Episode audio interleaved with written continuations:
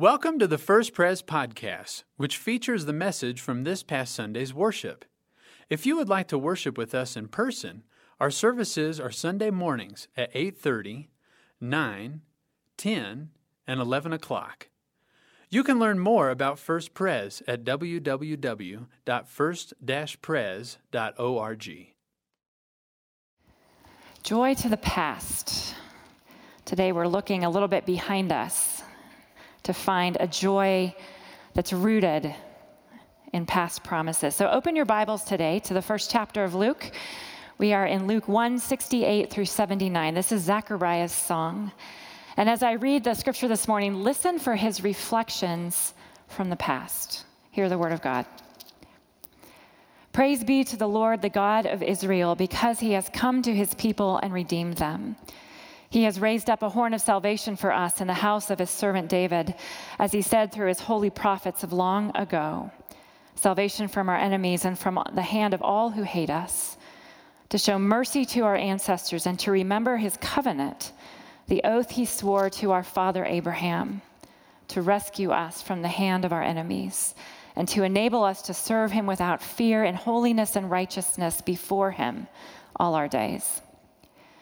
And you, my child, will be called a prophet of the Most High, for you will go on before the Lord to prepare the way for him, to give his people the knowledge of salvation through the forgiveness of their sins, because of the tender mercy of our God, by which the rising sun will come to us from heaven to shine on those living in darkness and in the shadow of death, to guide our feet into the path of peace. And so, Lord, may your word go forth this morning and plant itself deep within our hearts. Shine into the dark places. Bring peace where we are struggling to hear you, Lord. May your voice be clear to us this morning. In the name of Jesus, we pray. Amen. Well, Christmas is almost a week behind us. Now we make the turn toward the new year. We begin to reorient ourselves to what is to come in 2019. This little in between time between Christmas and New Year's is kind of an interesting time. We have a week to recover from the intense celebration of Christmas and just a few moments to recalibrate ourselves um, for the new year is coming. And, and I say that with a sense of, well, maybe. Um, with kids on break, some of you are still managing a chaotic household, detoxing from sugar and presents, um, perhaps guests or visitors. And some of you have another week to figure out just what to do with their ki- your kids until they go back to school. Um, maybe that's just me, I don't know. but tomorrow night, our calendars change to a new year. The old will be gone, the new arrives, whether we're ready or not. We've had a marvelous month of joy in our church, but perhaps the next question is already coming to mind Does our time of joy last into another season? Can we carry it with us into a new year? I hope so. Today we read Zechariah's song, a joyful song that bursts forth from his mouth after nine months of silence. You may not have gotten nine minutes of silence in this last week, but today we get some remarkable words from a remarkable man who's had to store up his joy in his heart because his voice has been on mute. Tim shared the story last week. If you were here, Zechariah is Elizabeth's husband, and he's told by an angel that in their old age they will have a son. And we know that God faithfully keeps his promises, but Zechariah asks for a sign. How can I be sure of this? He asked the angel. And the angel said, Because you did not believe my words, which will come true in their appointed time, you will be silent and unable to speak until the day this happens. And Zechariah's mouth is shut for nine months. And only after the baby John is born and Zechariah names the child is his mouth opened again.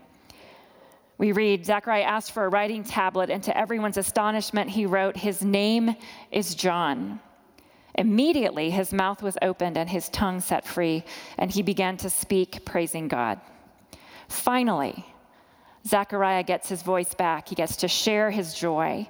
And I'm sure in that moment, all who were standing there were amazed by the sounds that came from his mouth. I was thinking over the past month about the sounds of the season, sounds that remind us that Christmas has come. What does joy sound like? I thought it'd be fun to remember a few movie moments that radiate joy from the season. There's Ebenezer Scrooge, you know, and in his moment of transformation, he opens that window, sticks his head out to figure out if he's missed Christmas Day. And he discovers that he hasn't missed it. And he yells to the boy below, You remember, hey, go get that Christmas goose down the road and send it to the Cratchit family. Scrooge's joy is loud and full of laughter. And he strolls down the street wishing everyone a Merry Christmas. His bah humbug turns to Merry Christmas. A stingy spirit becomes a generous spirit. Joy in a Christmas carol is a merry heart and a healed humanity. And then there's the Grinch, who spends most of his story mumbling and moaning, but in a moment of heartfelt discovery finds that Christmas is not found in packages, boxes, and bags, but it's about the spirit of joy and love of a town for one another. And what does joy sound like? To the Grinch? Well, it sounds like the breaking of a box that holds his tiny heart as it grows three sizes that day. Joy is a heart expanding with love. For Buddy the Elf, Christmas joy is about singing. And yes, you all can sing, you know. It's just like talking, you just move your voice around. And we learn from the elf code that the best way to spread Christmas cheer is singing loud for all to hear. Joy is singing. And we must say a word about the Hallmark Channel here because 82 million viewers can't be wrong. and I really don't need to pick any particular Hallmark movie because the joy formula is very simple for Hallmark. Girl is hopelessly stuck in her life without love. She's very busy caring for everyone else's needs. Eventually, she gets dumped by her current boyfriend, who's clearly not a good fit and usually not a very deep human being only to be discovered by, discovered by good guy on the margins who's been overlooked because he isn't quite pretty enough or polished enough, or you fill in the blank. Girl is swept off her feet. Marriage proposal comes along with seasonal joy as the credits roll. Cue sappy Christmas song sung by famous country singer. joy is the sound of romantic love on the Hallmark Channel. But what does joy sound like for you? In this season? What's the sound of joy for you? Maybe it's the sound of children on a Christmas morning. Maybe it's a favorite Christmas hymn being sung by a great choir. Maybe it's the voice of a loved one on the telephone wishing you Merry Christmas and letting you know that you are loved. In our scripture today, joy has a very specific sound. Zechariah opens his mouth, and an entire history of joy spills out. The sound of joy is the sound of praise of God. Praise be to the Lord, the God of Israel, Zechariah sings, because he has come and has redeemed his people. For Zechariah, joy is a promise fulfilled, a look into the past to remember what God has said, a shout that God has done what he said he would do. And in the pattern of those who've gone before him, Abraham, Moses, Solomon, and David, Zechariah adds his song. Theologian Raymond Brown refers to Zechariah's song as a mosaic of Old Testament phrases and ideas. Listen to these voices of praise from Zechariah's past, voices who have helped shape his own song. The voice of Solomon Praise be to the Lord God, the God of Israel, who alone has done marvelous deeds. The voice of David Praise be to the Lord, the God of Israel, from everlasting to everlasting. Solomon again, praise be to the Lord who has given rest to his people Israel, just as he promised. Not one word has failed of all the good promises he gave through his servant Moses. From Moses himself, the Lord is my strength and my defense. He has become my salvation. He is my God, and I will praise him my father's God, and I will exalt him. And the voice of Miriam, sing to the Lord, for he is highly exalted. Both horse and driver he has hurled into the sea. Zechariah sings about the past and the present coming together, the past promises of God now being fulfilled in the Messiah, Jesus. God has come to redeem his people.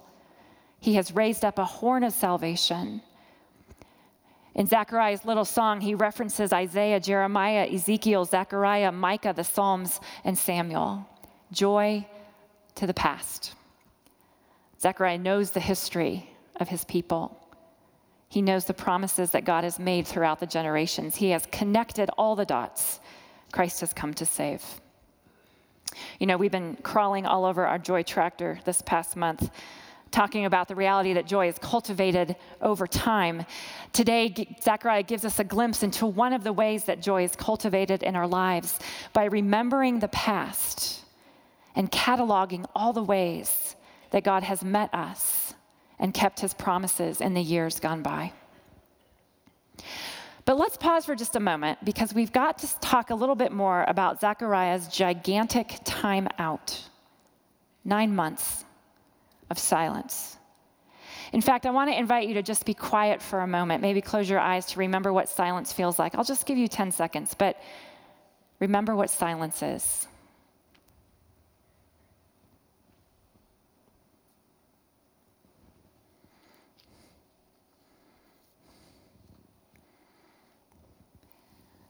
Can you imagine not being able to speak for nine months? That's a long time. Can you imagine living with someone who couldn't speak for nine months? Actually, don't answer that. Zechariah's voice has been his vocation. He speaks to God on behalf of the people, and he speaks to the people on behalf of God. Communication is an important part of his calling, and now stillness silence. His voice is gone. Elizabeth is perhaps expecting the greatest joy of her life, the joy of a baby growing inside, and Zechariah can only write her notes on a writing tablet.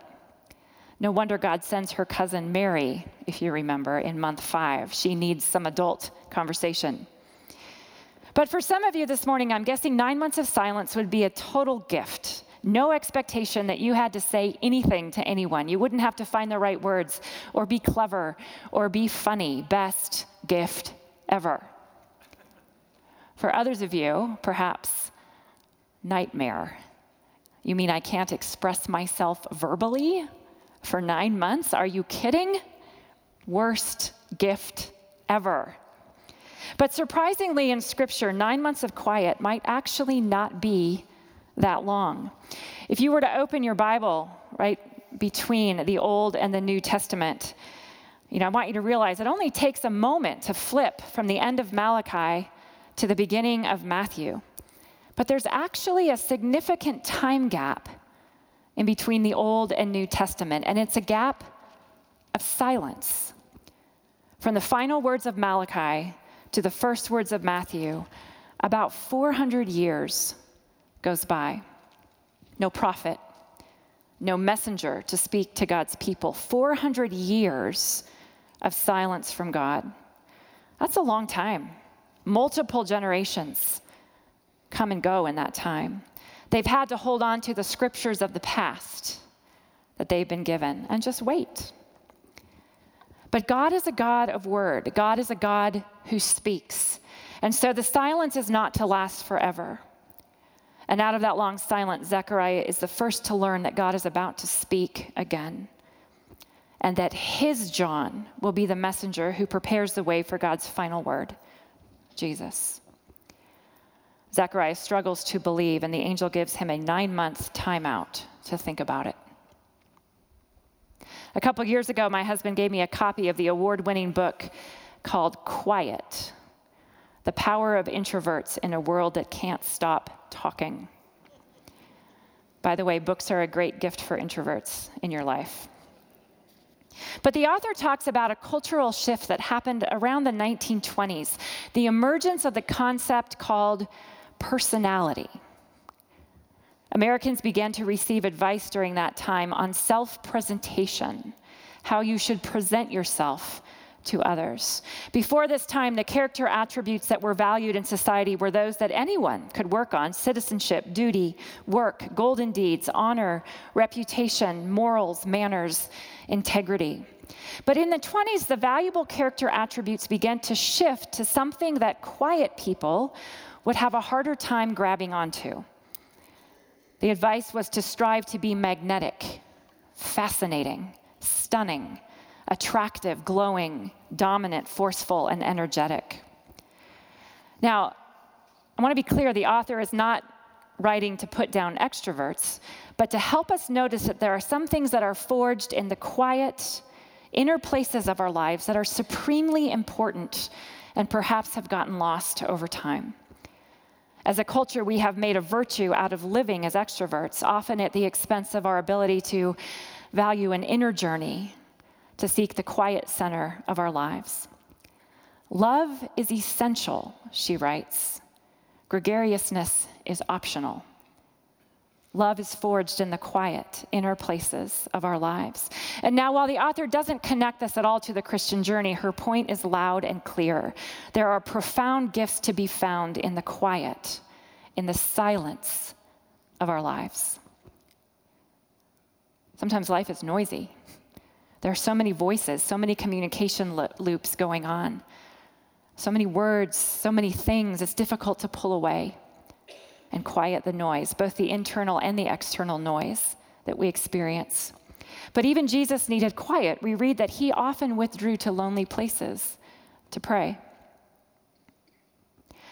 My 10 year old daughter was recently given a new retainer for her top teeth because the dentist noticed that it was too crowded up there and it needed, he needed to make some space in her mouth for her adult teeth to come in. So she got this little retainer and it has a little key, and every week she's got to crank the key and it opens the retainer a little bit wider. And it's not very comfortable as it moves the teeth out. But she's faithfully doing what's required of her and hoping that her teeth will come in beautifully. It's not always comfortable to make space in our lives for quiet, for reflection, for listening to God for meditating on the promises of God that He has made in the past. But like the key, the Word of God guides us, and the Spirit of God fills us, and the praise of God grows quietly in our lives so that joy begins to emerge and overflow. Perhaps we can each find a moment between now and tomorrow night to stop, to take a breath, to listen to the Lord. Let God show you the past year, the bigger picture and how He's met you in 2018. Tim mentioned last week that we've had a little baby boom on our staff, lots of new life around here. We've been sharing baby pictures and baby stories. And, you know, we had to move to a lottery system to see who would play baby Jesus this year at the Christmas Eve service in the morning.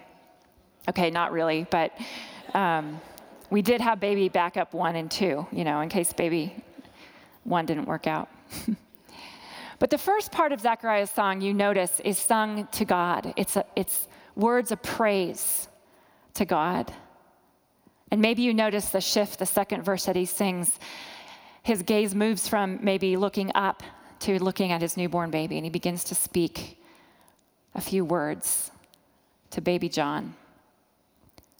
And his words are full of promise and purpose to the newborn. This is who God has made you to be prophet of the Most High, preparer of the way, so that people will know the forgiveness and mercy of the Lord. You, little John, will help people know that God is a God of forgiveness and mercy and light and love and peace. You see, Zechariah's praise song is not finished until he sings a blessing over his son. A father blessing a son, a sign that God is near. You know, our history is littered with stories of strife and enmity and the absence of fathers in the lives of their sons. But the prophet Malachi tells us at the end of the Old Testament that the signal of God's coming near is that the hearts of fathers will be turned toward their children And so, in the first chapter of Luke, we see the heart of a father turned toward his child, toward his son. Oh, God is on the way, a sign that God is near. Baby John, in this moment, wouldn't be able to comprehend or receive any of those words that were being spoken to him in that moment. But in an oral culture, those words would be told over and over and over to him as he grew up. We know that Zechariah and Elizabeth were old. They probably would not live to see their son grow very old. But John would know without a doubt who God had made him to be, what his part in the bigger story of redemption was to be, and what Jesus had come to do for the world. His father had spoken a blessing over him, a life changer for this little guy. And in this moment, Zechariah gives us an elevated picture of the generation that is to come. The generation that is to come will be the generation that carries the truth about the Messiah to their peers and to the next generation after them. They will be the ones sharing the good news of God, the good news of Jesus' forgiveness and the tender mercy of God and the light of Christ, the knowledge of salvation and how Christ shatters the darkness and leads us into a place of peace. Last Monday night on Christmas Eve, we worshiped with almost 6,000 people throughout the day. It was an amazing day of praising God for Jesus. There were so many children that came through um, that I found myself just watching them most of the day. And I think my favorite moments were during the candle light, lighting, when a parent would reach down and, and hold the candle with their little child and help them raise the light of Christ. It was fun to watch.